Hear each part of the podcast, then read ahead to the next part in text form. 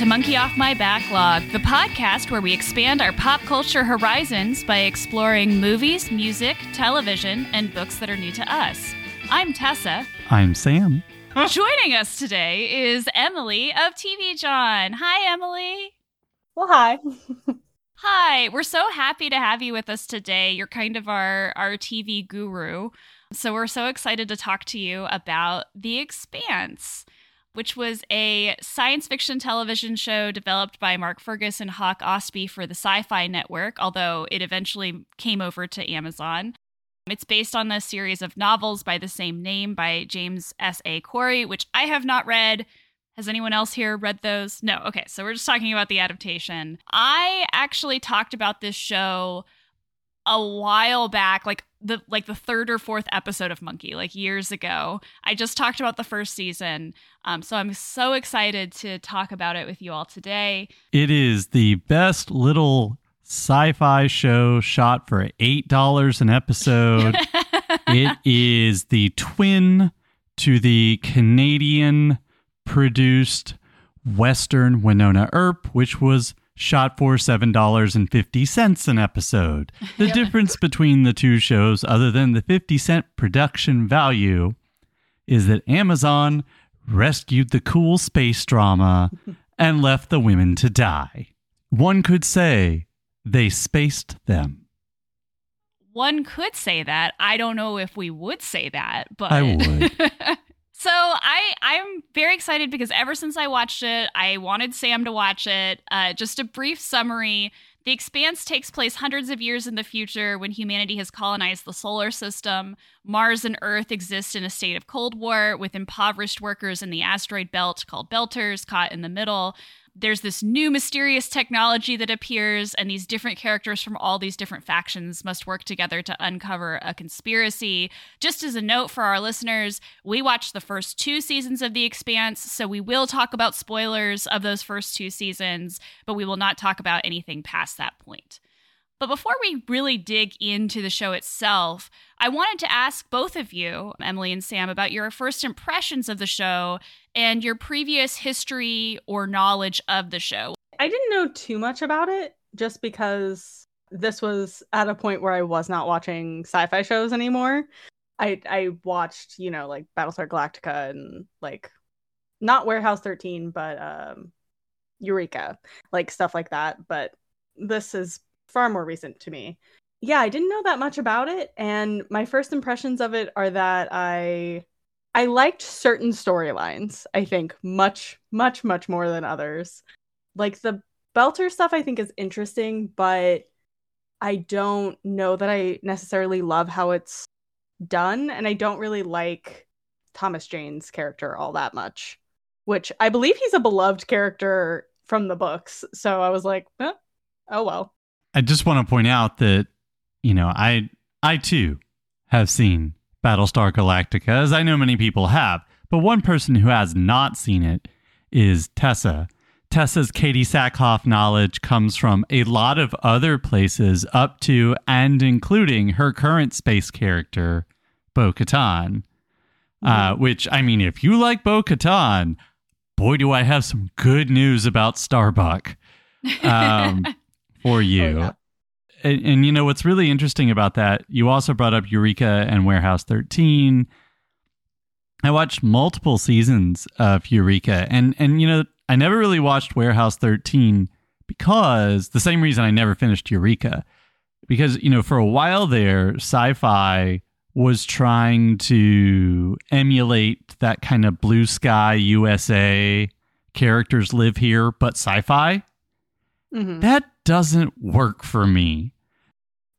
you know, and so it was funny. Like you can see that evolution from Battlestar to those to okay, let's try something different, which is, you know, essentially the Expanse, which is, I mean, Battlestar is not very hard science at all. I mean, it's it's definitely more on the uh, Trek side of things than the Star Wars side of things, but it's I don't think it's anywhere near as hard sci-fi as The Expanse is, which is hard-ish.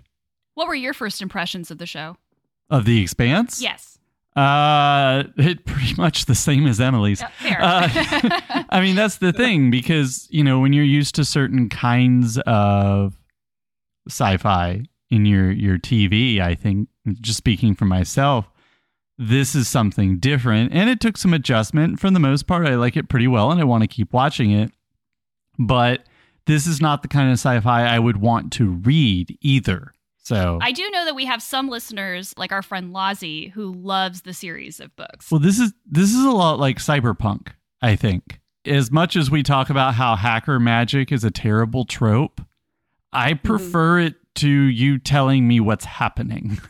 don't just don't. I am curious about the Battlestar Galactica comparisons because this is not the first time I've heard Sam make the comparison between the two shows, specifically about a character that we'll talk about later. I was going to say during this segment that the only show I know to compare it to would be Game of Thrones, even though that doesn't feel right to me. But the way that the show's kind of structured around like specific POV characters, and it's a lot about politics, that kind of was the connection for me. But I'm not. I, I'm not saying that to say it's the same as Game of Thrones, but that's like the only reference point I really had for this show, except sci fi. But I'm curious to know what you all think about the connections between this and other science fiction shows like Battlestar Galactica. Honestly, when the stuff happens in the first like what like two episodes where the that ship that Holden and and company are on explodes, gets destroyed. Remember the Cant. Yeah.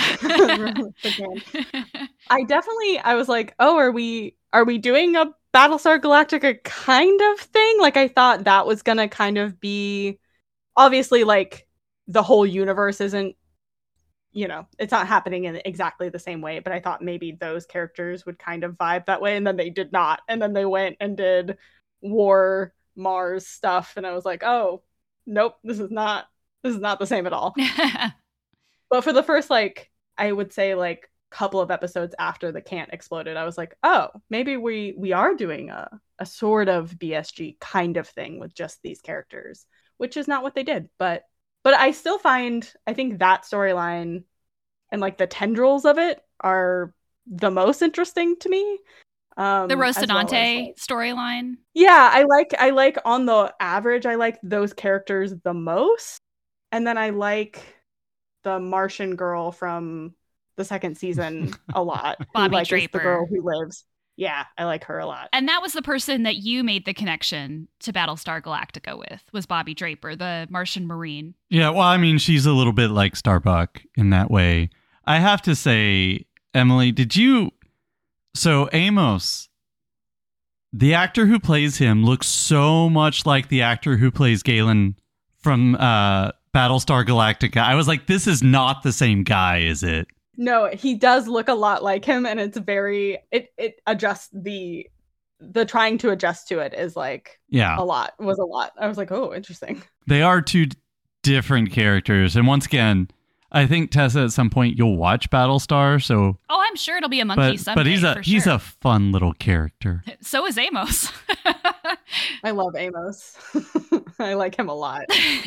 well, I'm excited to dig into this, and we can kind of start making other comparisons to other other shows or other sci-fi properties as we go along. But let's dive right in. Do we want to start with the characters, or do we want to start with kind of the thematic elements of this?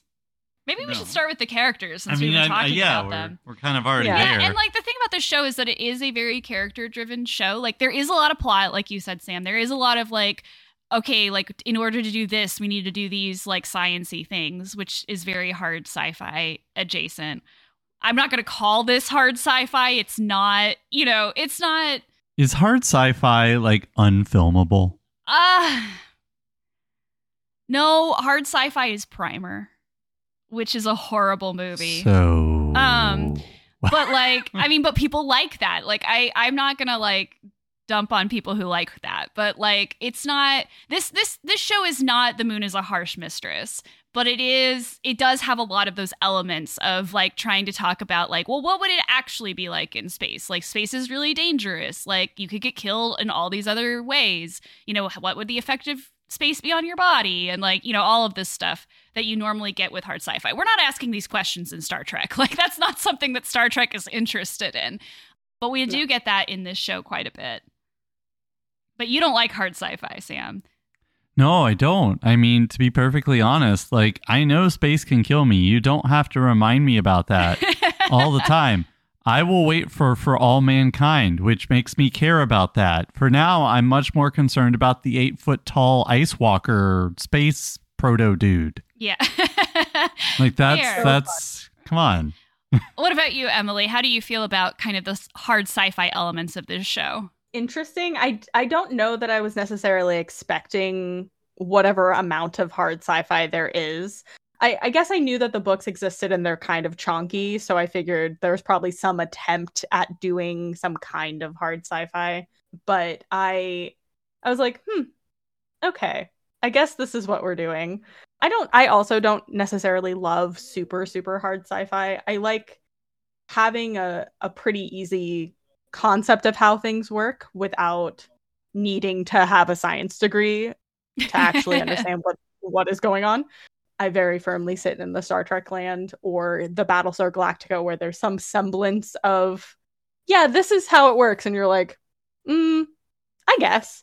Sure. And I think this show, uh, in my opinion, this show I think actually does a pretty good job of balancing both. I mean, I think maybe there are a lot of hard sci-fi elements that some people don't like, but for the most part, it's like here's our hard sci-fi, but also we're really invested in the characters and like what they're doing and all of that stuff. Um, All I'm saying is when Matt Damon said they were going he was going to science the shit out of things, like he took me on a he he made it enjoyable for me. yeah, I understand. I understand. it's not it's not just it- it's not just how the potatoes are grown, but Is the secret ingredient love? Oh wait, that's a different No, sci-fi film it was not. The secret Oh. ingredient to those potatoes was not love. It was poop. uh, okay, well, let's talk about the characters since we like them so much. So, uh, the, I we'll just start with Joseph Miller since Thomas Jane, I think, is one of two people who were like recognizable names, I guess, at the beginning of this show. What do we think about Joseph Miller as a character? He is our cop, private eye, noir. It, he Man in a definitely. I I would like to nominate him for the Momble Award for stupidest hair. Oh, so bad. Also, he certainly does have a hat. I know why he has that hat too. I, I know why he was given that hat. He was like, they were like, please, please. Oh, the scene where in the second season where he cuts his hair again made me laugh so I was like, why are you doing this? Why are you don't do cutting this." your hair? Let's see if you can make it worse, pal. He did both sides, I think. It was bad. yeah, he went full mohawk in the second season. Yeah. I I don't like him. Okay. I don't like him. I don't like his storyline. I don't I don't like him. I was glad when he was gone. no. Aw. Well, it's funny because I don't think Sam liked him very much either until the second, se- like the last part of the first season and the second season, where you were like, well, now he's got an interesting storyline. Now he had, well, once he was part of the crew. He's more interesting. Yeah, exactly. Definitely. Yeah, he does spend most of the first season by himself on Ceres Station, where so he's a belter, Yeah. but he's working for like an Earth Well, I, I well. I told you, Tessa, I was a little saddened when I realized. I mean, I understood what was going on, and then I was a little saddened by it. That this is like team building from a Final Fantasy game. yeah, Like you've got Holden is your like main character. You're gonna have him. That's just him, right? And you're gonna have characters who, for the most part, are like the main squad, although they might disappear, which could be a game twist. They could leave and come back. And then you have characters who join, and you're like, oh, this is my new favorite. Two scenes later, they're gone. Or they might stay with you the whole time. Like, that's just the way that game series has always worked. And once I realized that's what we're doing here, that was okay. I still, he's not gone. He's not You don't gone. think so? No, he's not gone.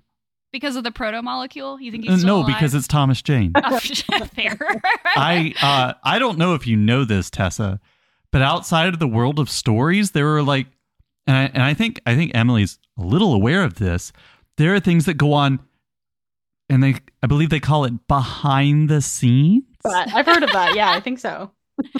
Another word I've heard is production. and that there are things that happen before, during, and after production. All right. So he's not gone. He's not gone. I do want to say, as soon as I started watching the show, like I think I made it two episodes in, I was then the internet knew. I was inundated with the the final book coming out or like the new versions of the books coming out. I kept getting ads for it. And I guess they're doing a comic like continuation in the vein of like Buffy or something and I kept getting Oh, Kickstarter interesting. ads for it. I was like, how do you how did you know that I'm watching this show? the internet is a scary place. They know everything now. I think that the things that I associate the most uh, with Joseph Miller in terms of thematic elements is there's definitely a noir twist to his story in the first season, which obviously kind of goes away after after he leaves the show, which he does. Spoiler midway through the ha- the second season, but also it was funny rewatching the first season because we had just done November last uh last November and watched Laura, which I hadn't seen before. And as soon as I started rewatching this first season, I was like, "Oh, this is Laura." Like he's doing this where the the the cop falls in love with the picture of the of the supposed murder victim. And so I don't know how I feel about that. The romance lover in me is like, "Yes, like this is great." But at the same time, it does take him a while, I think, to develop a personality besides disgruntled cop. I just think it's interesting that they really mirrored the plot of the film Laura so much because I, you know, I gotta say, it was a bold move for the movie to end with the two of them being rammed into Venus and being perhaps yeah, that is proto. Like that's yeah. like for a movie from the 40s. Yeah. that was weird. I don't know where to go with that. I think I I think I left the punchline way back there. Yeah, but yeah, the idea that he like falls in love with Julie Mao. Well, he, like everyone says he's in love with her, but then he's just like, I believe in her. So it's like, is she just inspirational to him, or is she he actually in love with her? Does he know the difference between the two emotions? I don't know. It's a little bit of a mess. It'd be nice if Julie Mao actually had a perspective on this show too. Oh, wouldn't that be nice? Yeah. yeah. I think uh, yeah, I think the the like yeah, I think it just takes him I I do like him more when he's on the crew because then he has like people he's bouncing off of, he has a dynamic with people with the actual people who also have personalities. And I I, I think the romance thing is like it's weird like I think if I liked him more before that reveal, like if I felt more connected to him as a character before that reveal, I think I would care more about that idea.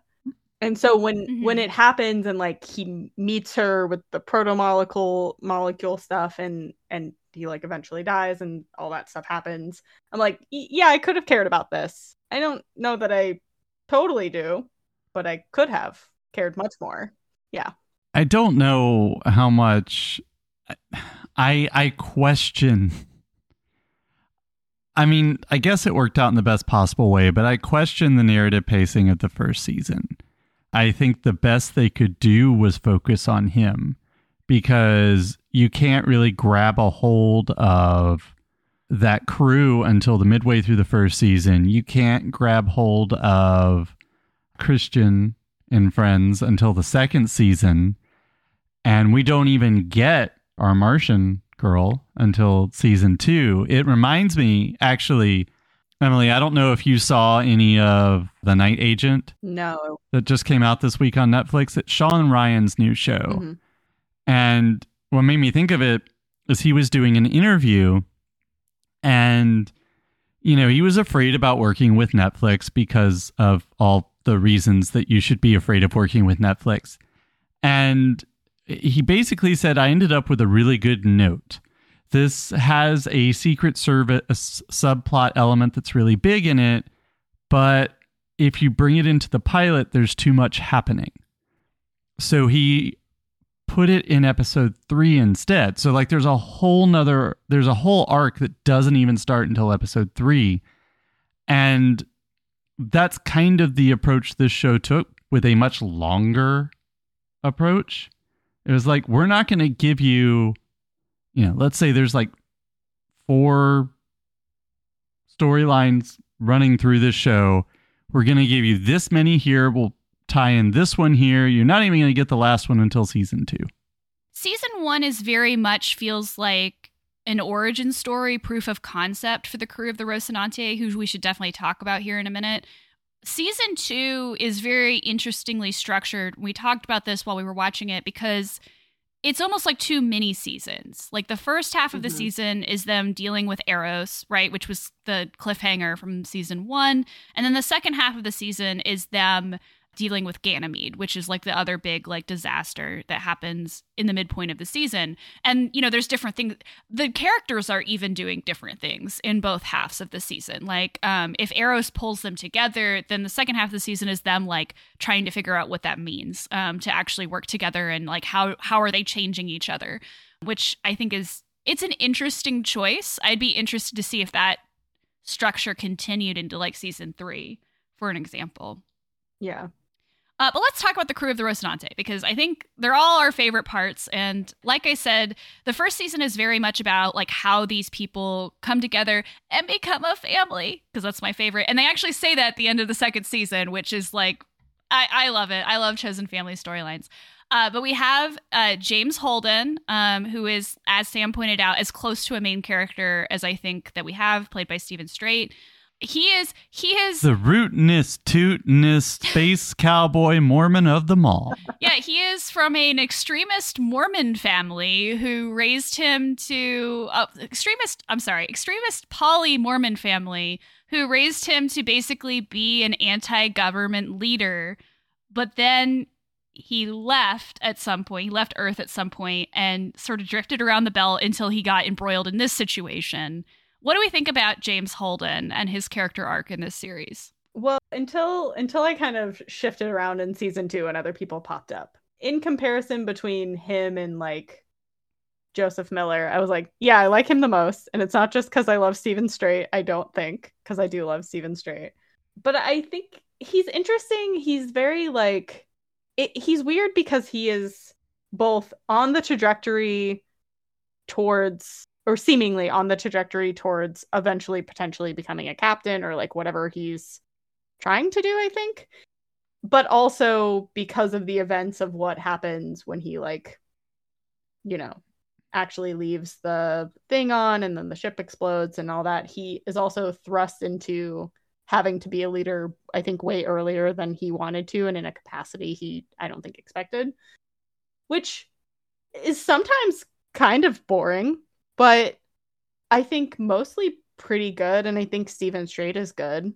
I think it's interesting because in the first couple episodes, even before we know his background, it's like very established that he does not want any responsibility. Mhm. Like he's like, yeah, sure, I'll be the XO for your ship or whatever, but like I I'm not going to be the captain. I'm not going to, you know, I just want to live my life and do my thing and like you know, it's very much like the child rebelling against what their parents want, right? Yeah. But then it's almost like once the Cant explodes, he like snaps back into that like personality. Like it's almost like that survival mode he ends up taking over, even though like none of these people trust him yet. Like he just sort of like barrels his way into it, but he earns their trust over like the course of the seasons, right? Like they're they very much see him as this leader. And I think also it works for him because the Rocinante is independent in a lot of ways. It doesn't it is a Martian ship technically, but it they don't work for Mars, they don't work for Earth, they don't even work for the belt. And I think for him that's very attractive as a character to sort of do what he thinks is right instead of you know fo- like following orders, you know, of somebody else. I think for him maybe being a leader in that context is more attractive than being a leader say like in the Earth Navy or whatever. You know, I you you you are aware I do not buy the thing between him and Naomi, right? I know you do. I I know. Here here's I know two things about this character because the show told me. He doesn't want to be in charge and he likes this girl. He likes this girl so much. He will endanger the whole crew because she taught him to do the right thing for the right reason, despite the fact that he doesn't want to be in charge and have that responsibility. This girl, who dies five minutes later, caused him to change a core piece of his character. And so he's just going to carry on with somebody else two episodes later. All right. That's like most of a season. It's not even until season two. what? No, it's not. No, No, it is. It takes No. a little while. They have like a weird. It was the relationship. next day. They were throwing looks at each other. Do not tell me I'm wrong. he um I as you were saying sort of saying that it kind of reminded me he has like a weird star lord quality to him too in that capacity and it's very it's very weird now that i'm thinking about it i'm like i don't know that i love that but yeah I will say though too that sometimes I think I like the way that he interacts with other characters more than I like him as a character. Like the scenes with him and Miller are like some of the best. Like them trying to get off Eros together are some of the best scenes on the show. Um, the scenes between him and Naomi are really great. The scenes between him and Amos are really great. Like it's almost like I like what he draws out of other characters. Like he's like uh, Amos calls him righteous, like or as close to righteous as you can get, and I think that that that element brings out some interesting things from characters that are like morally more morally gray, I guess. Yeah. Let's talk about Naomi. So Naomi also comes from the Cant. She is their engineer, fixer, who knows. She she's what did she say? Her expertise she is her. uh, res- she is the resident MacGyver. yeah, she Yeah. is. She is the resident MacGyver. She's played by Dominique Tipper. What do we think about Naomi? i liked her by the end of season two quite a bit like that back half of season two i think really works for me for her like the stuff where they are on that ship where they're trying to like bring people onto the ship when the station is closing or whatever that stuff really worked for me i generally like her but i was like i don't i don't really know what's going on with you until they kind of Yeah. bring more stuff in when they go to the belt and they do all this other stuff and i was like oh okay i kind of think i know what you're doing and i i like it She's the character who is whatever the show needs her to be at that time. Yeah. Until, as you pointed out later in season two, when James becomes the character who is whatever the plot needs him to be at that time. It's like they trade. I mean, I don't I mean, I I don't know. I I think about the fact that we've come very very far from this entire ship except for James and his girlfriend who got blowed up. They were all like, "No, no, don't report this distress signal. Don't report it." And then he ended up on a ship with four other people, one of whom soon died. And then it was like they're just going to be okay with the fact that he's responsible for them getting blowed up and they're going to forget about it and when I think about that I'm like I don't understand how we got here. But do you like where we got Sure. with these characters? Yeah, I mean, I think they, I think they overdid it at the beginning of season one. I think there are a lot of problems with this show that can be traced back to the first half of season one, and they course corrected. Of course, when you get Naomi, you can't you can't get Naomi without getting Amos, which their dynamic is like one of my favorite things in the show. Eh, From the very beginning, I was kind of obsessed with their dynamic because Amos is our resident maybe sociopath um, who has glommed onto Naomi as possibly his conscience. Um, he will pretty much do anything that she tells him to do. She is like the decision maker in his life. i love this man he is great. I I the entire time when I finally it took me actually a little while to come around to him, but when I finally did, I was like, ah, he reminds me of if, if Jayne and Firefly didn't suck. Yeah, that is absolutely right. I didn't even think about and I was that. like, ah, yeah. yes, I love him. And I think season I, I do think season two is like much more interesting than season one overall for most of these characters, if not all of them. And I think his arc, especially with Naomi when they're on the ship and like them doing all of that stuff together when they're I can't even remember the name of that ship. The one that they're trying to like bring all the people on and they're like, no, don't. Weeping Somnambulist, which is great. Somnambulist. Yeah, I would not have remembered Weeping that. That is good. Yeah. um but like that whole like episode two episode situation i was like yeah this rules and i like this tension i think his relationship with naomi is incredible. I do think his relationship with Alex is really fun, but there are other issues with Alex that we'll talk about later. Yeah, I love I I love this man. And I'm excited for him.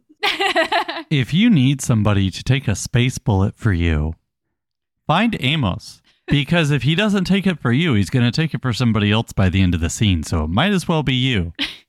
I did like how they made fun of that at the end of the season, where they were like, "Why am I the only one always getting shot?" I think Alex even says that. Why are you shot again? Yeah.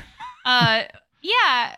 What do you two think about the moral conflict that Amos seems to be having, especially in season two? Because he is the one who figures out how to don't get think the- he has a moral conflict. Well, that's the question is like, does he? Because by the end of the season, I think one of the most heartbreaking things he says is to Naomi at the end of the season after they get off the ship, where he she apologizes to him for like knocking him out basically and he apologizes to her and he says i've just been trying to make some of my own decisions lately but i seem to be making all the bad ones which to me i was just like oh amos like i'm so sorry I mean, is he a sociopath? Is he just someone who grew up in a rough situation? Like all the hints about his past are fascinating to me. Space Villanelle. Space Villanelle.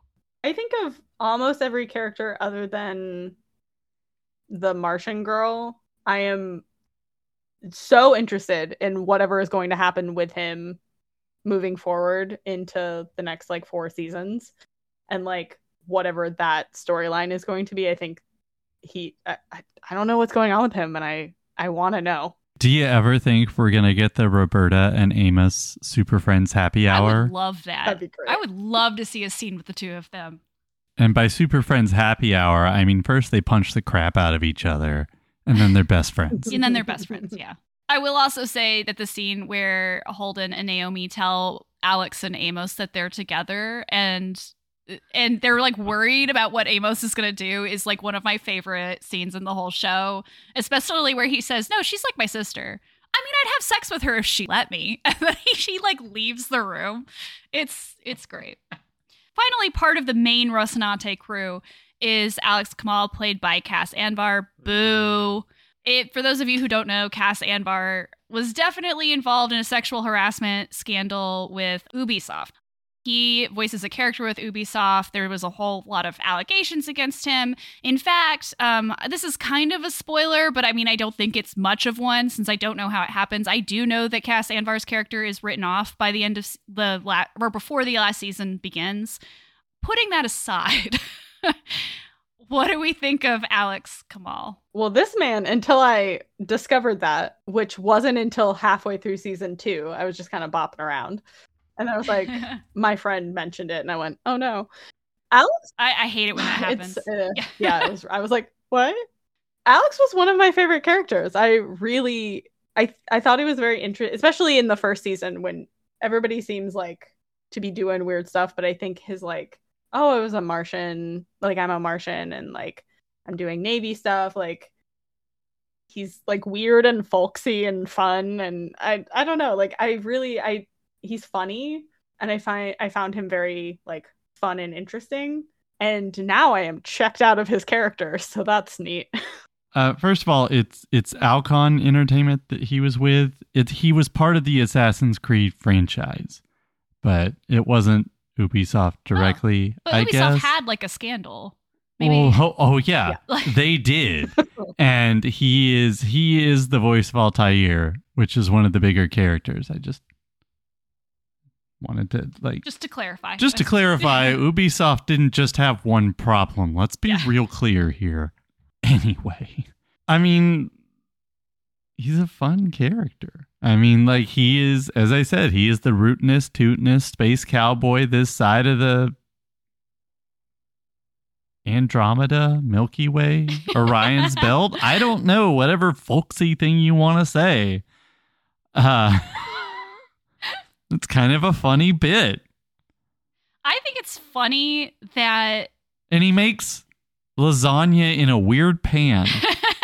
Okay, I like I do love how he makes them all sit down for like family dinner at the beginning of season 2 and makes that them sit down for family dinner on the table. The the the two of them have the Amos and uh, Miller have just like broken because they fought. Yeah. And then Miller becomes part of the family by sitting down at the table and talking about cheese. Because, you know, this is how family works.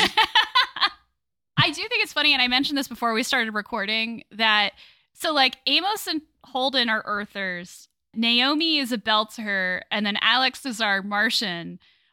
There are no, there is no continuity when it comes to accent No. in this, like at all. I mean, the Belters do have their own language, which I think is interesting, but like Alex has this, like you said, like very country, very Western accent. Uh, Bobbie, but has a New Zealand accent. And like, I mean, it's cool that they just let these people use their like normal accents. It's just very funny to me that it does not make sense at all in terms of like, we do get a addition to the crew at the end of season two. Like Sam said, I'm not sure how permanent he's going to be in terms of staying on the Rocinante, um, but we do get Prax um, at the end of season two on the crew, helping them out. Um, he is a botanist from Ganymede Station, and I really love that they keep talking about him. What do they call him? The plant doctor? Yeah. Yeah. What did we think about Prax briefly, searching for his daughter? I think he's fun. I'm interested to see if he's going to stay or what's going to happen with him. Mm-hmm. I I do want to say that um, I'm a person who when I when I get into something, I then look up what's going on in on like AO3 in fanfiction world. And I will say that Prax and Amos is top five ships over there. There's not a lot of fanfiction. Oh, but they are there, and I was like, interesting. What's happening? What's going on? So that is interesting. I could see it. yeah, I was I like, can read it. interesting. Okay. Amos does seem to like him. Like it is really interesting how quickly they like connect as characters. Yeah. What you doing? Yeah. what you doing? Um, Yeah. yeah so i'm like okay but i i mean he doesn't do like crazy like a crazy amount but i think he's very charming and i hope he finds his daughter You know what I hope? I hope he eventually tells somebody that like a space genocide happened in front of his face. Yeah, that was yeah that was brutal That was very disturbing. That I don't like are we going to come back are we going to circle back to the fact that that that basically we had a short reenactment of Inglorious Bastards? I mean, that's what it was. It was like your people did mean things to us. Bye. yeah. That was very disturbing. In a refugee his character. situation. Yeah. That's the Rocinante. There are a few other characters who have main storylines. One is, of course, Chrisjen Avasarala, who's played by Shohreh, Aghdashloo, whose voice I will always love. Like, I, I don't even think she has to do anything on any show. Like, I just want her to be there and say lines. But I actually really like her character on this show. Mhm. Yeah. Despite the fact that she's kind of set up in the beginning of the first season as being a villain. And, Oh. like, she is a morally gray character I mean, during both seasons, but she's not quite as villainous uh, in the second season as she is set up to be. Listen, think. those of us who have seen 24, we know. yeah. So I'm, Uh, I'm I'm already there. I got it. What did you think of Chrisjen? Or The- what do you think? Same with that. Yeah. yep. She's doing this character again.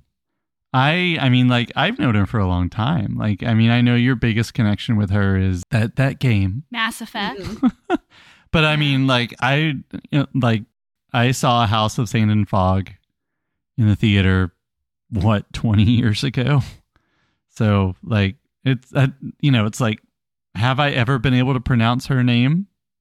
No, but I know who she is. I know that she voice. has like one of the most I would recognize that voice anywhere, and I always like it when she's involved. But she's always she's never gonna be a white hat, and and that might not be fair, or maybe that's the way she wants it. I don't know.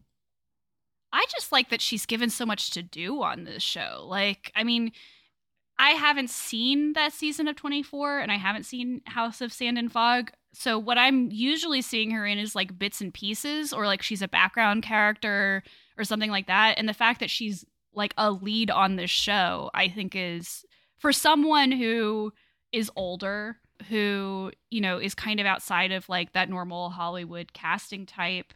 I just I love it. And I love her outfits too. good fashion and i think she's interesting i also have not seen any of 24 and only really know her from mass effect stuff so i'm just like i love you and And I'm ready. I'm ready for your moral ambiguity, baby. Yeah. well, she. I mean, the other thing too about this character uh, of, of of Chrisjen is this is a stock character. This is the stony faced woman in the government hierarchy who has to be. She has to be a bitch, basically, because if she's not, I mean, this is this is Mary McDonnell from Battlestar Galactica. Yeah. I mean, uh, almost every show's got one. Cherry Jones often plays her in 24, among other places. Penny Gerald Johnson also played that role in 24. Let's see, did anybody else do it in 24? I'm sure there are. But I mean, it, I'm trying to think of other shows where this character exists. But I mean, it's it's regularly a character. And then, and then that's why Madam Secretary worked as a show because Téa Leoni did the opposite. Gotcha. You see, I do think Chrisjen's interesting from that perspective because I think you're right. Like the way that she has to act is often very like brusque and kind of, you know, like you said, stone faced and so on. But she does it, the character is complicated by the fact that she is very femme, which is not something you normally see in this character, right? And she also it, she has this quality where people underestimate her like right up until she like takes their lunch basically um, which is a character trait that I always enjoy. Like I always like I, she even says it at one point. Like I I play the part of the old woman who's like playing yesterday's game, so that way people underestimate me. And um, she's very brusque. I will never get tired of her telling people to fuck off or you know shut the fuck up, which is great. But yeah, so she's playing the UN because the UN is in charge of Earth, um, one of the UN undersecretaries. We can't. but but wait, there's more. We can't we can't finish our list of characters. There's so many characters. We could not possibly get through all of them. It's a space but opera. We can't finish our list. Yeah, it's a space opera in some ways. Um, we can't get through our list of characters without talking about Martian Girl, Martian Marine Girl, who is introduced in at the beginning of season two. In fact, she's the like the first scene of season two is introducing her. Um, Roberta Draper, Bobbie, who's played by Frankie Adams, with her lovely New Zealand accent. Yeah, I think it's really weird that Don Draper's son became a a a girl Martian marine. well, they had so many actors who played Bobby, so you know It's it, it makes Oh, thank you for picking that up. That was great. That was a good They had like good for you. three different actors was play good. that kid. Anyway, I knew there was something there, but Bobbie uh rules and I love her. I I will also say I didn't uh I d- while the actual stuff where they're like doing the like the thing where she's with her entire platoon and they go to the surface and the stuff. I was like, I don't care about this. What is happening? I don't care. Yep. And then once everybody died and she's going through the like okay, what's actually happening? What are we saying? The politics of what happened, what didn't happen. I was like, yeah, this is good. I like this part. I would rather burn my retinas than be like you. I, I I admire that energy. I'm like, yeah, you you pop that window. Oh oh oh oh. Okay, nothing's broken. All right, it's still good. It's still good. You're gonna talk to. Whoops. Okay, that turned out all right too. Oh, just give all your drugs. Okay, this is fine. I Oh, look, you made it to the most polluted part of the ocean in the whole world. Woo! her her giving her drugs, just being like, Yep, you It's a can, journey, you can just take all these. That's fine. I don't need them. It's totally chill. Um, and then which is not which is true. not true at all. Um, and then her, I was like, please don't jump in the ocean. You're going to die from contact. yeah. This is I did say to Tessa, by the way, I was like, she's pulling a little mermaid.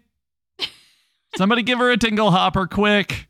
She Other- wanted to be where the people were. She did. She did. I will say there there's a lot of great moments with her, but my two favorite moments in the entire show with her is the one where she finally beats up that OK boomer chaplain captain who keeps talking about how your generation is like soft and we used to like have drills under our desks and like I was like, wow, this is like really not nuanced about what they're talking about. Like they just made they straight But- up just made a boomer character like saying stuff like Which, that. which, by the way, I just want to point out in the 2010s, we used to have drills. It's not the. It's not the.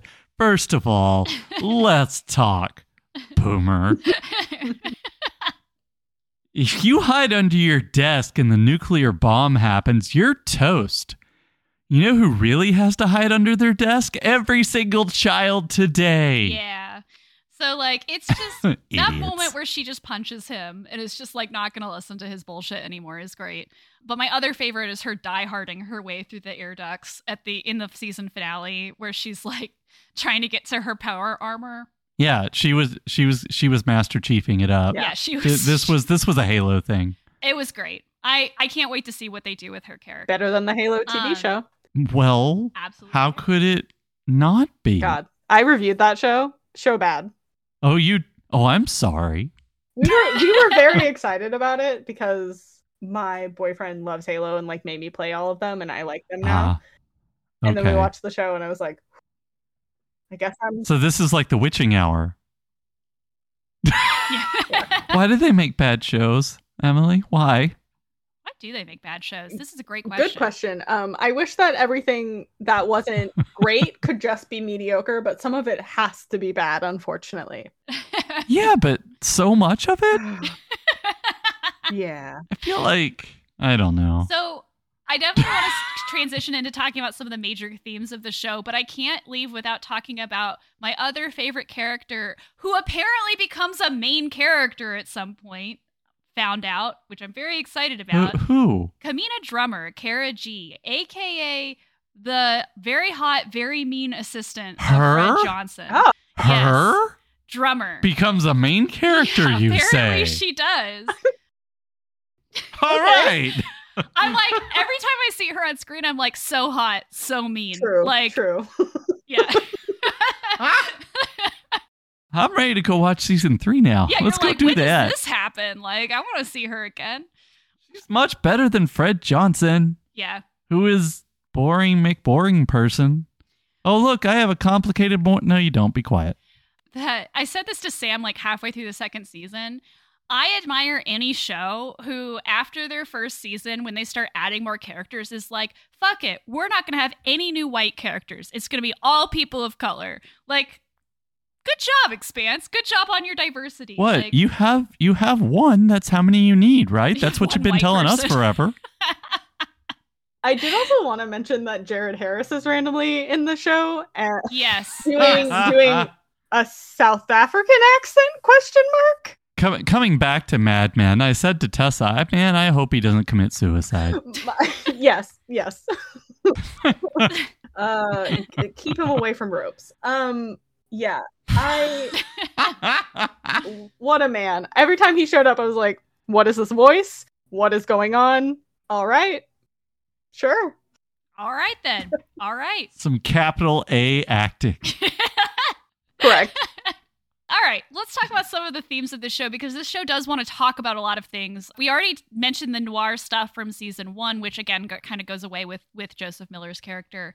But obviously, the big tension in the show is this Cold War that is happening between Mars and Earth.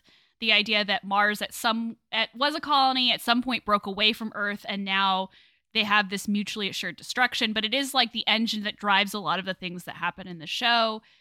I haven't seen a Cold War plot line like this since like watching like 80s early 90s stuff Do we know if Elon Musk actually is responsible for the Martian colony in this show? i god i hope not their technology's too good Too good. Fair. yep Fair. I don't know. There's all co- kinds of serious places I could take this. I just don't want to.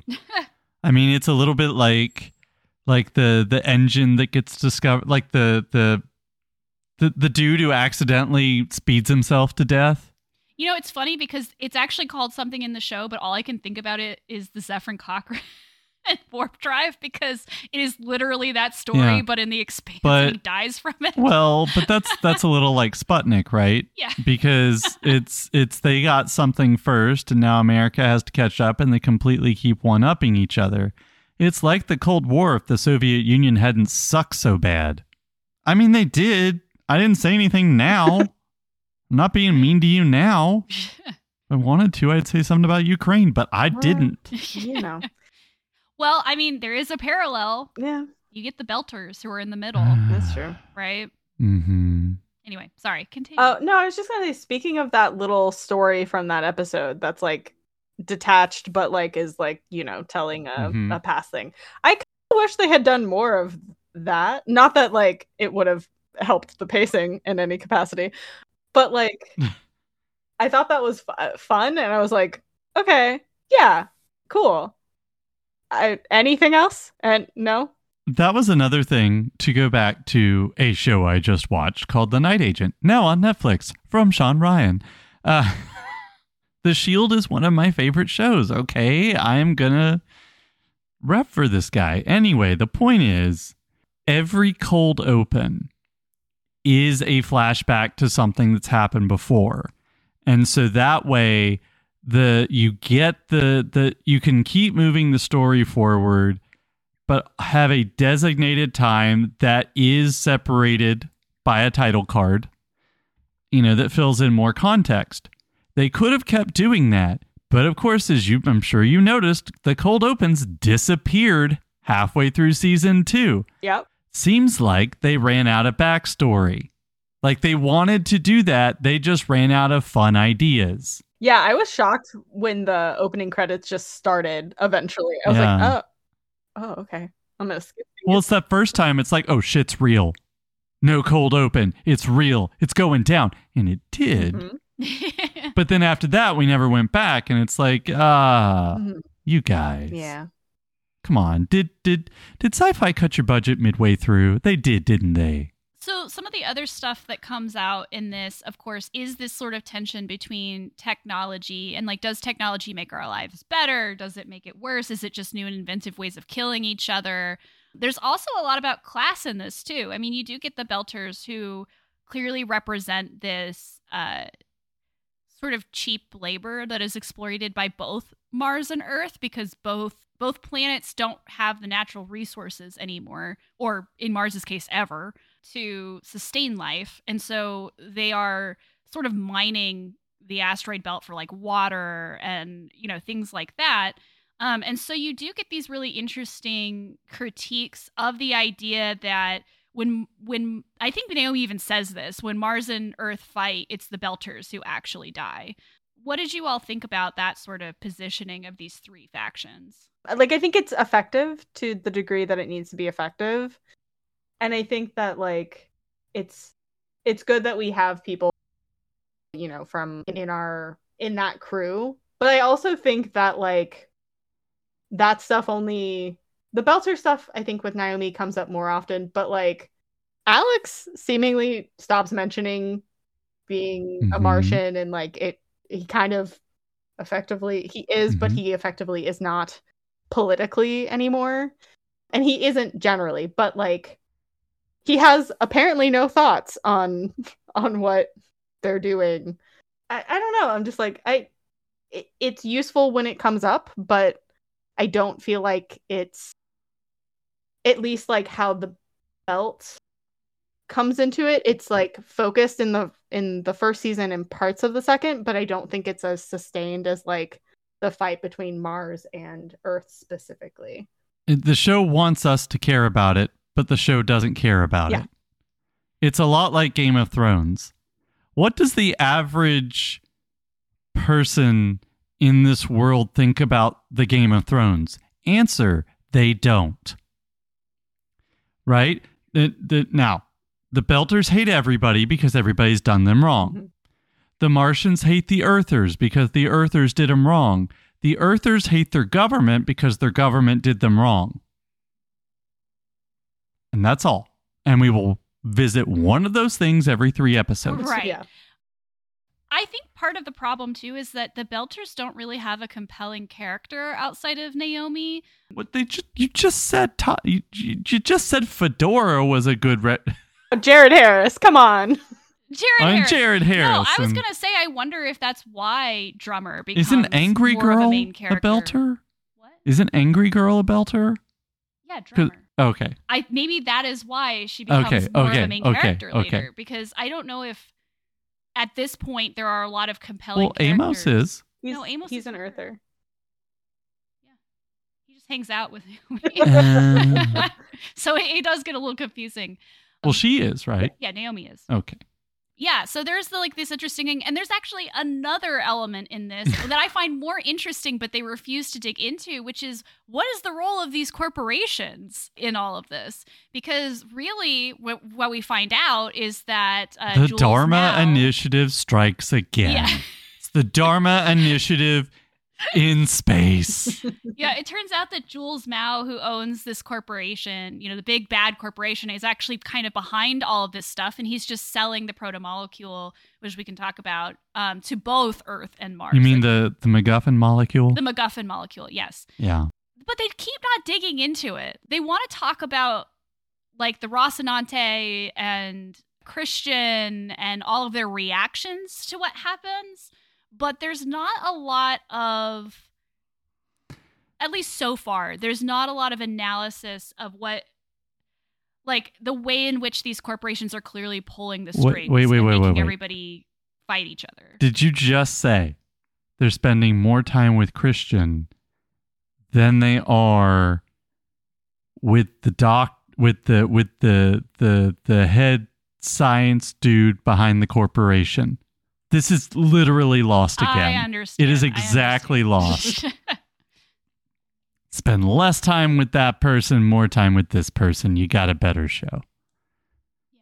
I'm just curious because, like, clearly class inequity is something that is very important in this particular world, but we don't even get to see, like, the plight of what's going on on Earth, like, outside of the UN building until, like, most of the way through season two. Don't care. I mean, we could mm-hmm. also talk about mad mean- scientists and extraterrestrial life, which is both things that this show also wants to tackle. Well, that's the thing. I mean, right? Yeah. The show's got too much stuff going on. yeah. And so it's asking us to invest in this, this, and this. And if you wanted to invest in that, that, and that, well, maybe next season, kid. What do we think about the proto molecule beyond its MacGuffinness? I mean, I do think it's interesting that they keep talking about it as extraterrestrial life or like some technology of extraterrestrial life. But I mean, and it kind of makes sense to me because like there's no guarantee that we would even understand like something from another planet or another Yeah.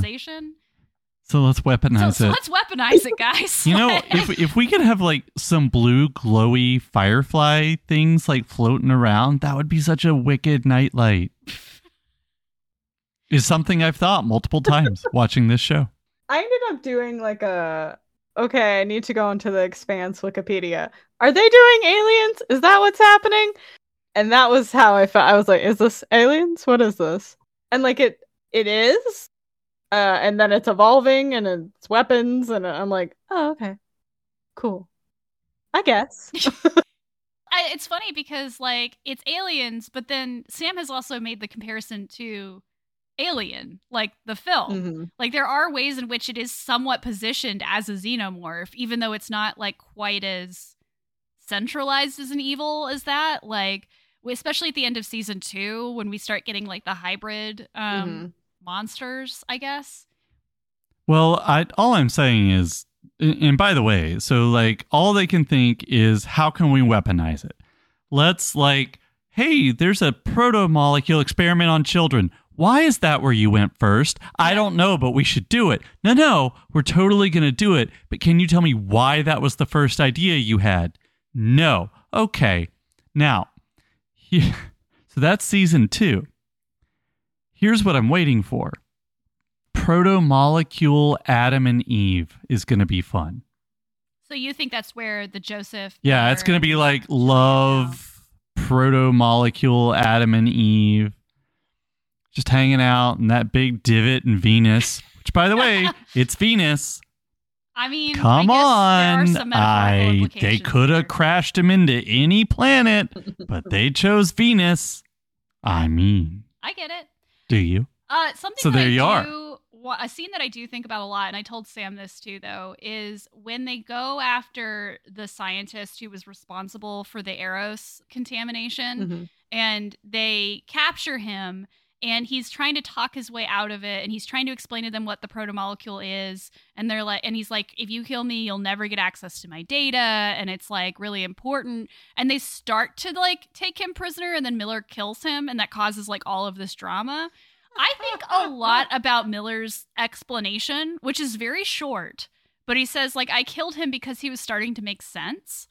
And like the idea that like if anyone like that starts to make sense, like you're in trouble. Mhm. Like you can't like, you know, you can't follow them down. Like if somebody's going to kill 100,000 people for a science experiment, you can't follow them down their like rabbit hole of morality. Um which I I think about it a lot, probably more than I should.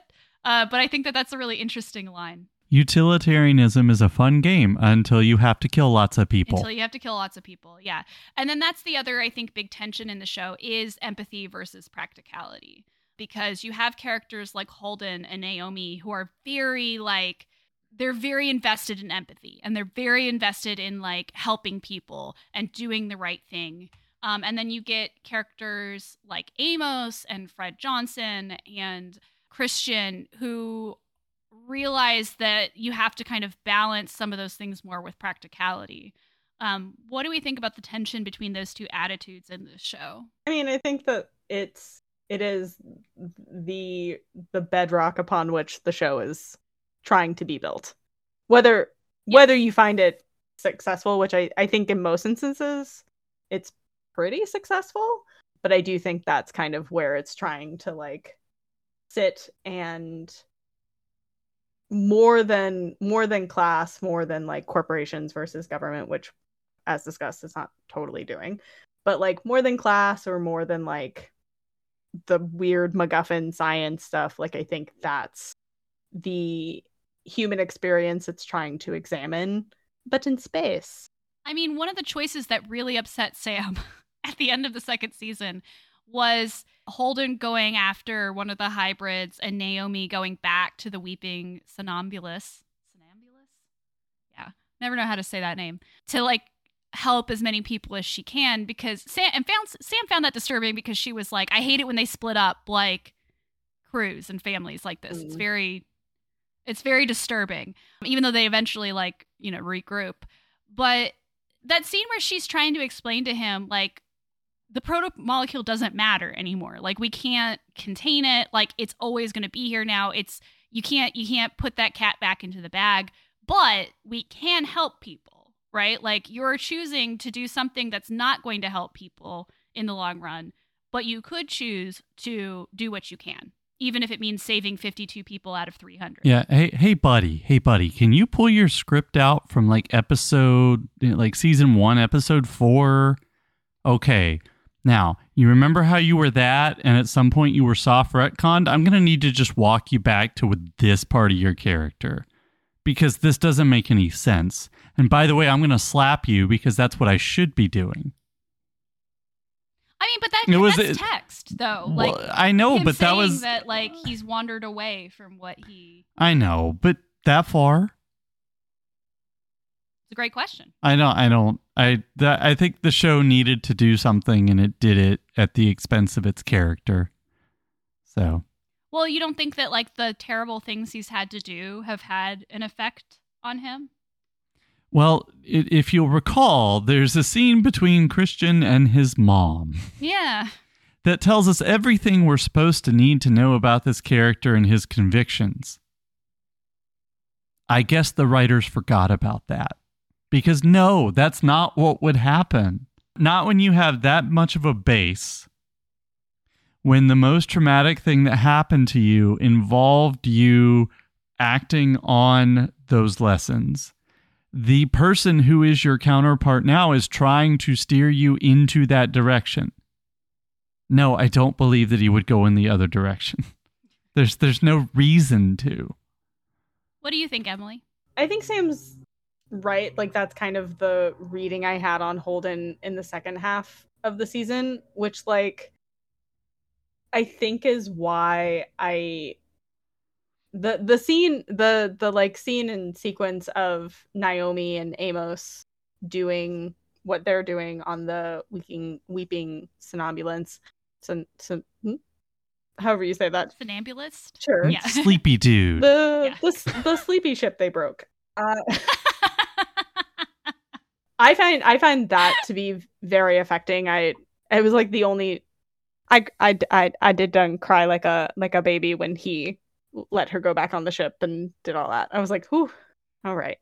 But I do think that like I I felt very disconnected from Holden and his choices. Like where I had liked him in the first half of the season with like Miller and like what they're doing in that part of the season, I did feel like he felt much more of like a stock character, kind of like we were talking about, kind of doing what needed to be done. And it does really feel like, well, there needs to be some kind of tension.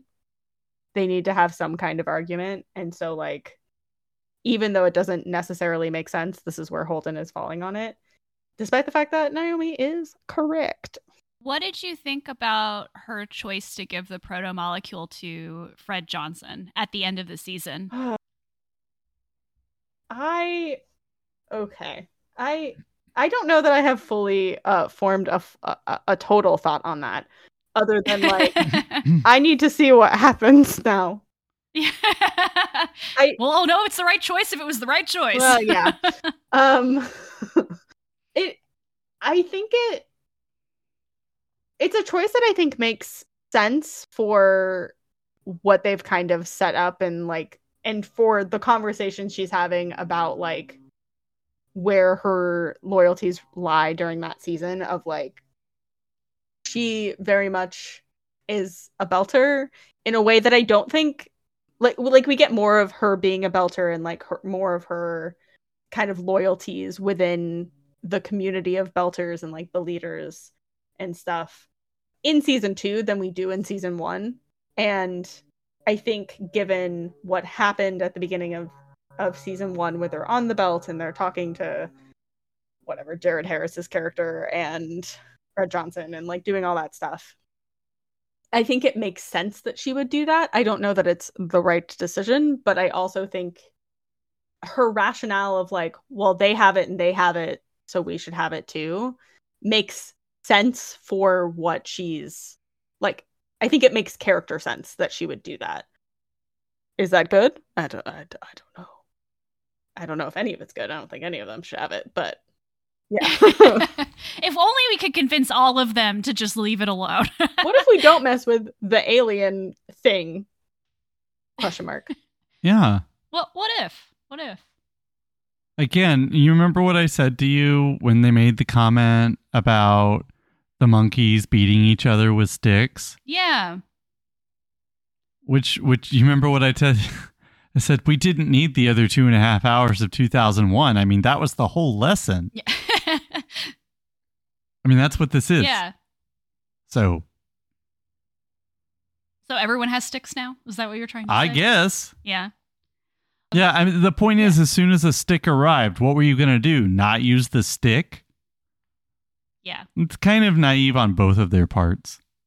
Yeah, I did really enjoy. I don't really know what to do with the the other tendril that kind of started to happen in season 2 where they send or Earth sends the research ship to Venus to figure out like what happened to Eros and you have like the two scientists that are like it's so funny cuz they're like they hate each other but then by the end of the season they're like besties, which is always great. I always enjoy that in a storyline.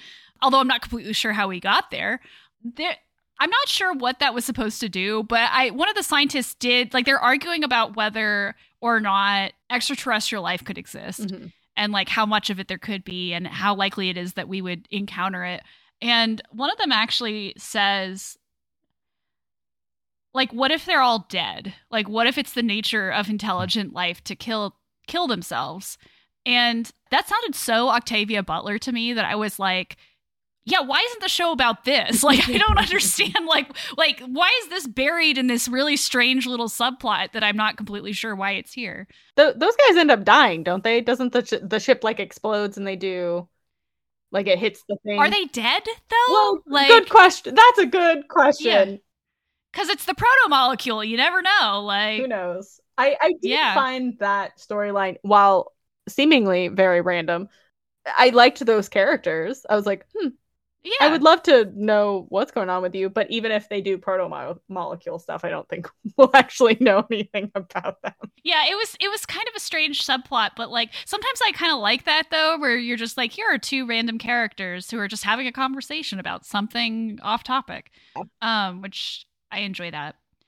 What do we think about where we end season two with the Rocinante? I mean, we've already kind of talked about Naomi um, giving the proto molecule to Fred Johnson, but the Rocinante is, I guess, in limbo. I'm not sure how the rest of the crew is going to respond to that. Um, but we have the proto molecule hybrids, one of which they kicked off the ship.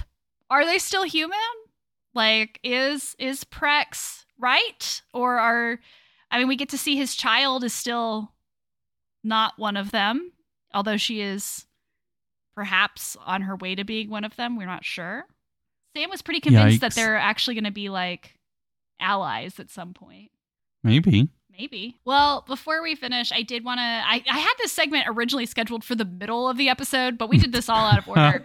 Uh, I did want to ask you, Emily, specifically, but I'd love to hear what Sam has to say about this too. Um, but I know, Emily, you have a lot of background in TV, you work in the industry, you write about it. What would you say, like, some of the challenges and benefits of adapting this kind of sci fi to the small screen are? I think about this a lot, uh, not just necessarily for sci-fi, but long kind of uh, fantasy, I guess, to speculative fiction generally. I think your benefits are that you, depending on how you structure it and how many seasons you end up getting, how many episodes you get in a season, you can do much like more detailed, smaller work, theoretically adapting more of it, or if you're making adjustments, you can make adjustments that don't necessarily feel like completely wild changes just because you have the time versus like if if they were to try to adapt leviathan wakes into which is a- an almost 600 page book into like a two and a half hour movie who knows what stuff from the first two seasons we actually would have even seen. Like the focus would have been completely different. So like you're able to be more faithful theoretically to the source material, whether that ends up being the case or not. One of the biggest challenges is a like not knowing not knowing how many necessarily how many episodes you're getting, not knowing how many seasons you're going to get. So like it could just end in the middle as many Which it almost did. yeah yeah for this show because Syfy canceled it and then there was a big like save the expanse campaign and then the uh one of the the big shots at amazon is a fan and like purchased it for amazon so So like that's always a scary thing. But then you also have like the biggest issue, which is budget, as we as we right talked about. And that's a big deal for sci-fi especially exactly. And some some things I think use budget well and some things don't. I think uh, by the way, I think it's absolutely insane that they were like we're going to do CG hair in the first shot of the fucking show and I was like this looks bad actually. Uh like when she's like floating yeah I was like, oh no, I hope the rest of the show looks better than this. And it does. Um, I think yeah than that moment. But I was like, why why did you do this? I know why you did it, but I, I why did you do it? And it's just like TV, e- even even TV on cable or pay cable, streaming, like whatever. Your budgets are still so much smaller than they would be on like a feature film, and so you have to be very specific about what stuff you're going to do and how good you want it to look. Um, if you're going to do things practically, if you're going to have practical sets, like those kinds of things are huge considerations and they can be very big challenges, especially for uh, Syfy, which historically, you know, uh, as a network has bad looking movies in particular. But I actually would say that like a lot of Syfy shows, especially like of a certain era, actually look a lot better than a lot of other shows on like broadcast Mhm. networks. Battlestar Galactica, I think still looks good. The camera work is buck wild, but I think the the VFX, the VFX and stuff I think still look good and still hold up pretty well. Uh, Eureka and Warehouse 13, like that stuff looks good. There's some rough stuff in there and like obviously time, um, like when it was made, but yeah, I think budget is all budget and what network it's on is always going to be like the biggest challenge um, for specifically sci-fi and how epic the sci-fi is. Absolutely. Sam, do you have anything to add to that? well, yeah, I do. It it's funny. I realized the other day I'm kind of I, I have this this what to watch paralysis now when it comes to things we aren't doing for this very podcast because I for a long time have realized that I like episodic entertainment more than I do feature film, right? I like the stories that are told over a longer period of time. It just makes me happier. And, you know, this has obviously been coming to a breaking point for a long time. Uh, but, you know, until we started doing the podcast, I definitely watched more TV than movies, maybe outside of award stuff. But the pandemic cancellations were kind of a breaking point. You know, like I know I can't trust Netflix past three seasons, but now you're telling me you're going to renew something and then say never mind. That's a thing you can do now. And so it's like, okay, well, I'll just become, as Tessa said the other day, one of those people that just watches, okay, Criterion released this this line of films. I'm just going to watch all of those this month. You know, but I don't want to. I want to watch TV shows. I want to watch good TV shows, but if I have no faith in the storytelling apparatus now, what am I going to do? And and it's funny because I'm literally looking at a Hollywood Reporter story from 2 days ago about uh, you know, renewing and picking up things now so everything's in place so whenever the strike is over they can get started quickly you know stockpiling unscripted which i genuine generally don't like anyway. I mean it's like do we just have to keep going? And of course the story's coming out today that it's it's paramount. I don't remember if it's warner's or not but it's paramount. They're making all kinds of money which they were crying poverty when they canceled when they started canceling things and shuffling stuff off streaming service they were crying poverty which is kind of hard to say when you're making money. Not money profit i should say. Yeah. And, and i know you know more about this than i do and you're more invested in it than i am for very legitimate reasons but it's just like come on. Like I get that Syfy canceled The Expanse and Wynonna Earp, and we can talk about whether or not those are justified decisions or not. I think there's an argument to be made for the justification, even if I don't agree with it. But in the number of years since that happened, I'm pretty sure we got into a point where you can't even justify these decisions anymore. And it's like, what do I want? What how do I want to be involved in this kind of storytelling? Right? I don't know. I mean, it's bleeding over into the MCU too. It's happening in movies too. Yeah, it is. You know, with the with the VFX stuff and yeah. firing your VFX person because they made a cool little foreign film about Argentina. Like, I don't know. Should I watch anything anymore? this is always a question. Like, yeah. I should I even start? Wa- like, we started watching Columbo. Should I start watching that because Peacock could just decide to banish it forever, right? Yeah, it's that was a lot. I'm a sorry. There's a lot of stuff about TV recently that that is genuinely concerning. Yeah, I mean, we as someone who is like working in television, I work in post production. I'm on a Disney. Well, I'm on an FX show right now, but um, they're they fired like or they're in the process of firing like seven thousand people from Disney, um, which is like new. Like people know that it came out. Yep. Um, they've they've fired a bunch of big people, but they're probably also going to fire a bunch of smaller people. And like that plus the writer strike that's I I think going to happen. It's going to happen, right? That's the way everybody talks about it now. Yeah. Like it was always inevitable. Yeah, well, and I think it makes sense that it's going to happen because it's going to be mm-hmm. about mm-hmm. streaming in the same way that right. like the the last strike cuz the 2007-2008 writer strike was mm-hmm. the last actual like strike in the industry. We got very close. Mm-hmm last year with IATSE. IATSE almost striked. They they voted to authorize a strike, but it didn't end up hmm happening. And that was about set, set safety because of the shooting on Rust, among other things. Oh, okay. Um, Okay. And then the writer's strike this year, if it happens, I think it will, is primarily going to be about streaming rights and residuals on streaming rights and all the stuff that is happening, all this nonsense that Warner Brothers, that everyone is doing, but Warner Brothers very didn't start it, but very loudly was doing a bunch of that nonsense. Um, You can swear on this podcast, so you can say Zaslav. It's fine. I fucking hate that man. Um, so say we all. Yeah, well, you know. I, it was I when that stuff was happening initially at WB, I was working on an HBO Max show. And Mhm. we we were it was it's a mini series. It co- it comes out at the end of the month. It's called Love and Death.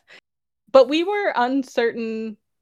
We were like is this to come out? They like are we are, are we coming out? Like we didn't have air dates, we didn't know. And we were like is it coming out or is it just to get absolutely canned and we're never to see it again? Like we're to continue working like like everything is fine because as far as Mhm. we know everything is fine and theoretically everything is fine but we're never going to see a physical release of that show probably because it's a Mhm. streaming show and i'm like they could say fuck it and take it off the streaming platform after it airs and write it off as a tax Mhm. like loss and it uh that feels shitty and i don't like it i don't like what's happening in the industry right now What does it mean that a show like The Expanse, you know, was canceled for reasons, some of which must have been good or at least justifiable? Yeah. And the reason we had three more seasons is, as Tessa said, ultimately somebody very high up at Amazon liked that show. And what that says is television is a business. Nobody ever said it wasn't, I don't think. But the reason The Expanse was saved was because it's also entertainment. And so, what it seems like to me that the big problem here is that as of last year with Zaslav et al., they are starting to say their quiet part out loud, which is programming is not to them at all entertainment. It's all business. And and that's bad, right? I mean like it, we can we can say that our entertainment is their business, but they're not saying their business is our entertainment anymore. They completely have divorced that. That's what it seems like. It seems like that's a big part of where we've gotten. I'm sure there's more to it, but to me sitting here that's what it feels like. I mean, I I would agree with that, and I think also the inability for some things to even be accessible anymore to any Mhm. degree is also deeply distressing to me. To that end, that like something like Mrs. Fletcher, which I only say because I have the Right. over here, but like that was a Yeah. like that doesn't that never got a physical release. It came out Mhm. and then it went away, and Mhm. no one will ever see that show again. They cannot put that show out. Uh, the the I mean, I didn't think it was that good, but sure, I say, I take your point. but like no, but they're doing that with lots. Of, I would have watched more episodes. Yeah, you're Yeah. right. um, You're right. and that like that that is part of the the business. That that is part of the money equation. Is like oh, Mhm. yeah, we made this thing and we spent millions of dollars on it, and especially something like like pay cable, like HBO, doesn't necessarily make money in the same ways that broadcast makes money with advertising. I understand broadcast when they cancel things or or even like cable like AMC or like that kind of thing when they're canceling things that are also airing on the network. Those are all things that are subsidized by ad revenue. Like those shows are able to be made because money is made off of advertising. And you're like, okay, great. So we can have our artistic, like entertainment situation and you're making money or it's breaking even or like whatever.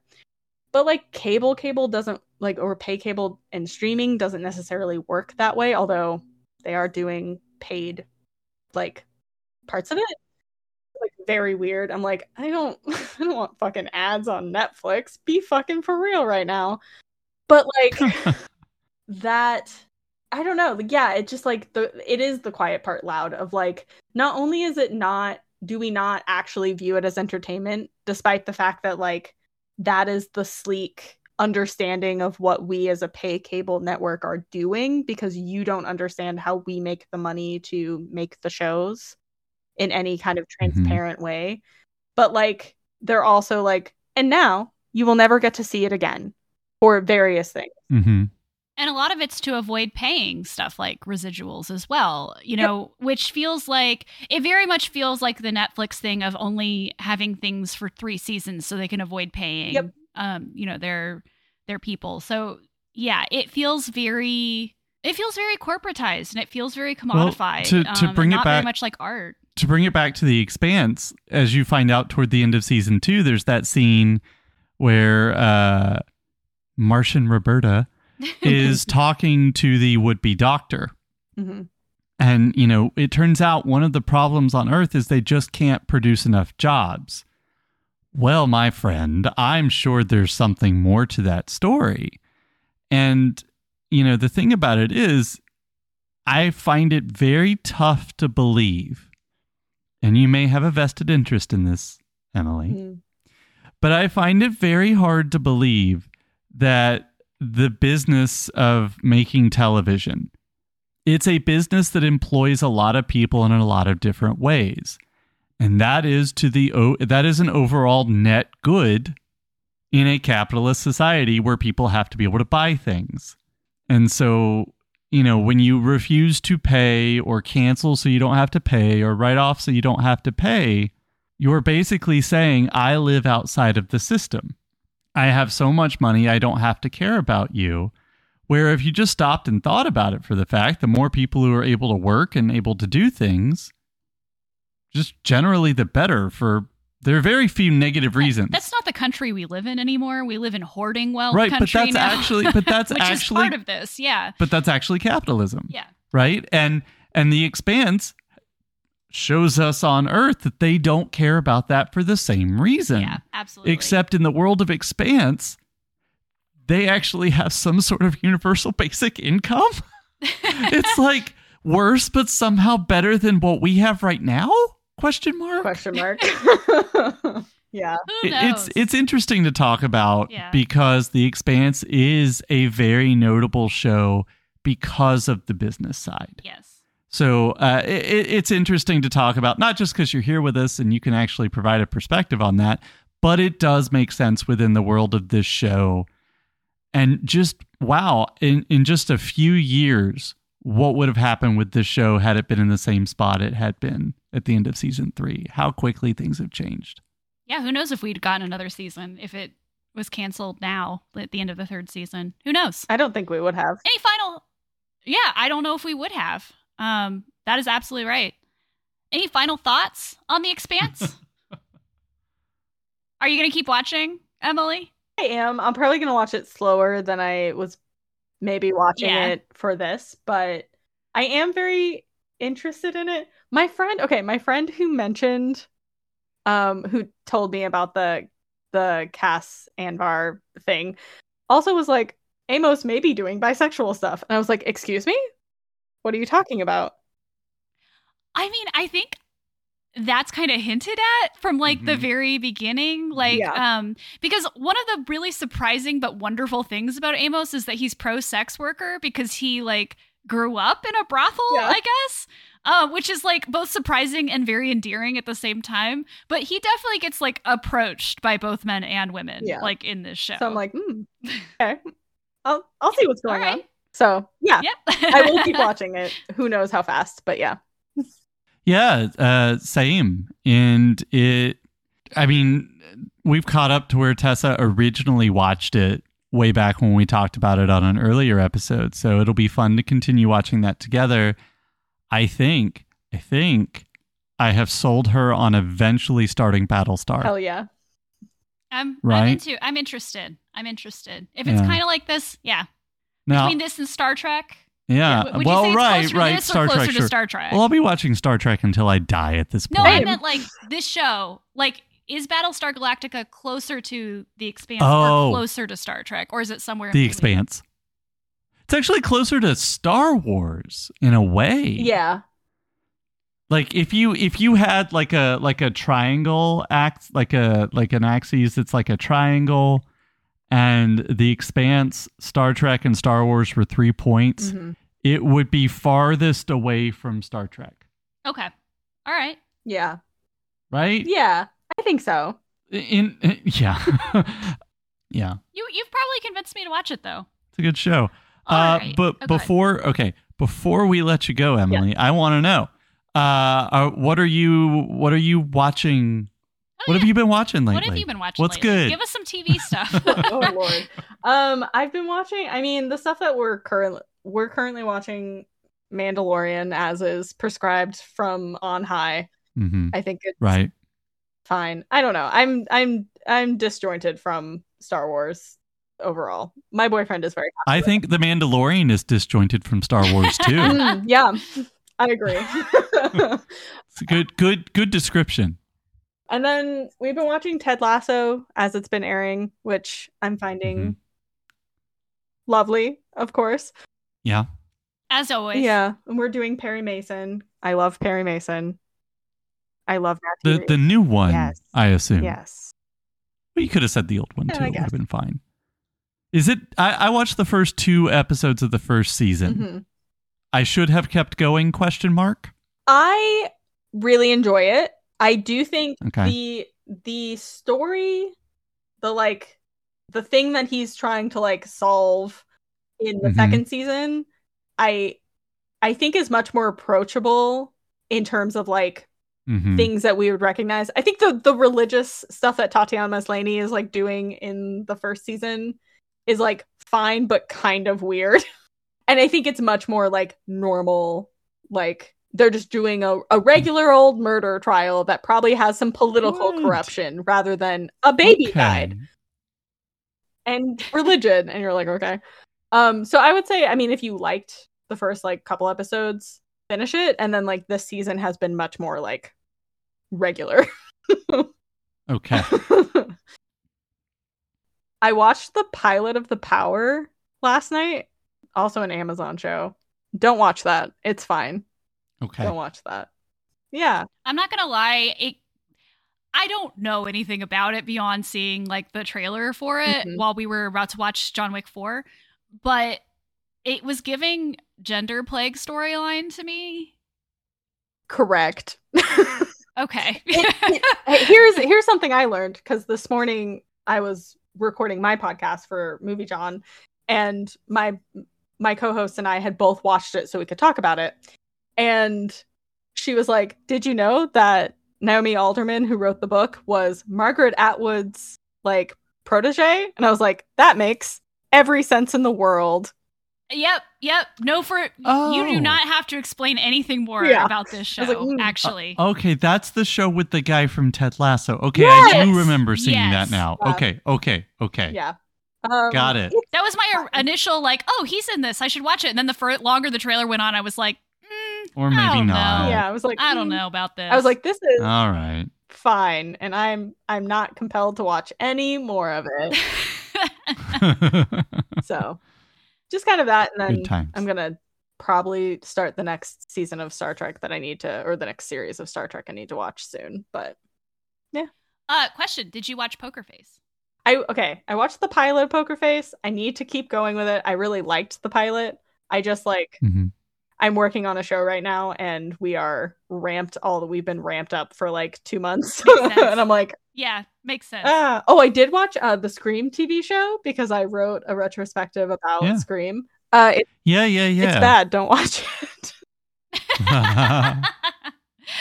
also good to know. the third the third season is completely separate and it's only six episodes and it actually has ghostface in it and it's much better it's more interesting but the first two seasons are question mark what is this so yeah And they don't have Ghostface? No. And they call themselves a scream show? Correct. Yeah. I was like, I Mm, don't like this. Suspect. Yeah. Mhm. Suspect. Mm. Thank you for joining us, Emily. Of course.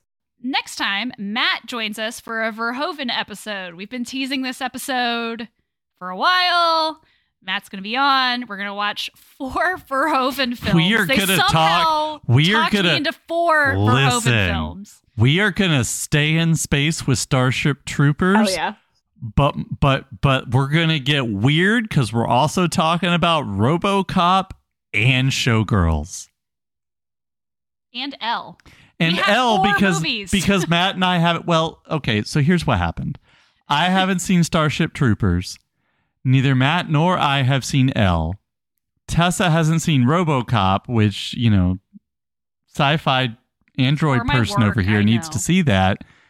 But how can you not take this opportunity to talk about Showgirls? I mean, the little the little NC-17 show with Jesse Spano that could. So we are definitely looking It's forward to that. Where can people find us? Emily, where can people find you online and in their headphones? You can find me on Twitter and Instagram at Emily Mazer. And you can listen to me every other week with my best friend Megan talk about TV on the MovieJawn Podcast Network. Our show is called Someday We'll Be Syndicated. Sam, where can people find you? You can find me on Twitter at Sam underscore Morris nine. You, you could also find me on Letterboxd and Storygraph at Melody Valentine. You can find me on Twitter, Storygraph, and Letterboxd at the By Paradox. You can also find me on my other podcast, Nanny Ogg's Book Club, where my friend Nigel and I are reading through all of Terry Pratchett's Discworld novels. You can find that on Twitter at Nanny's Book Club and on Instagram at Nanny Ogg's Book Club. You can also find writing from both Sam and I on MovieJawn, um, and from Emily on MovieJawn, as as before mentioned. That's movie com. We'd like to know your thoughts on The Expanse or what you'd like for us to talk about on future episodes. You can find us on Twitter at Monkey Backlog and on our Discord community linked in the show notes. You can also email us at monkeyoffmybacklog at gmail.com.